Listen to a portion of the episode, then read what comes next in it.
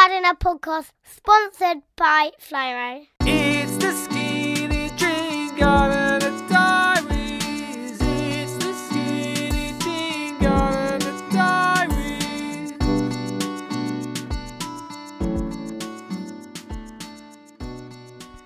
Well, the sun's beating down. It literally reminds me, the last week or so, has reminded me about being away on holiday. Or maybe it's just me thinking about being away on holiday. Um, and being able to do gardening at the same time. It's like two of my favourite things. It's incredible.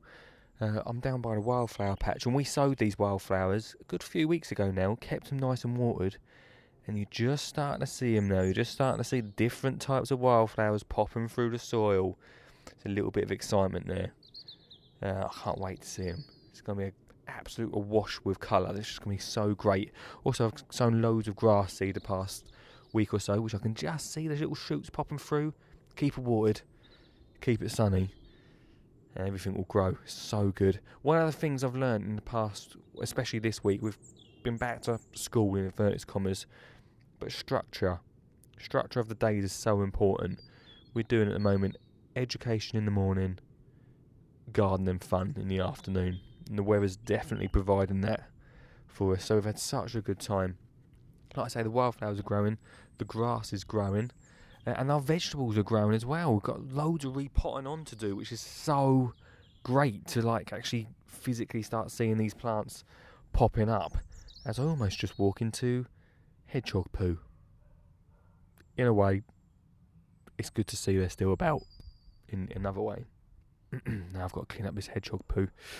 So yeah, it's been really nice. Like I say, it's like being on holiday.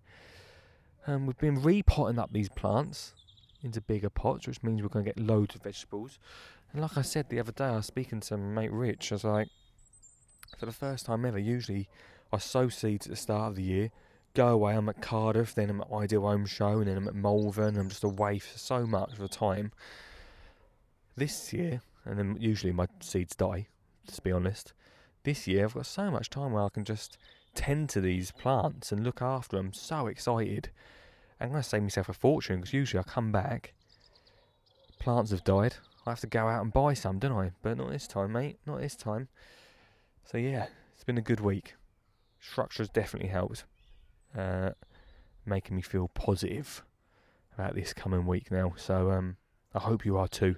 Tell me on the socials, on the email, what you've been up to in the garden. It's the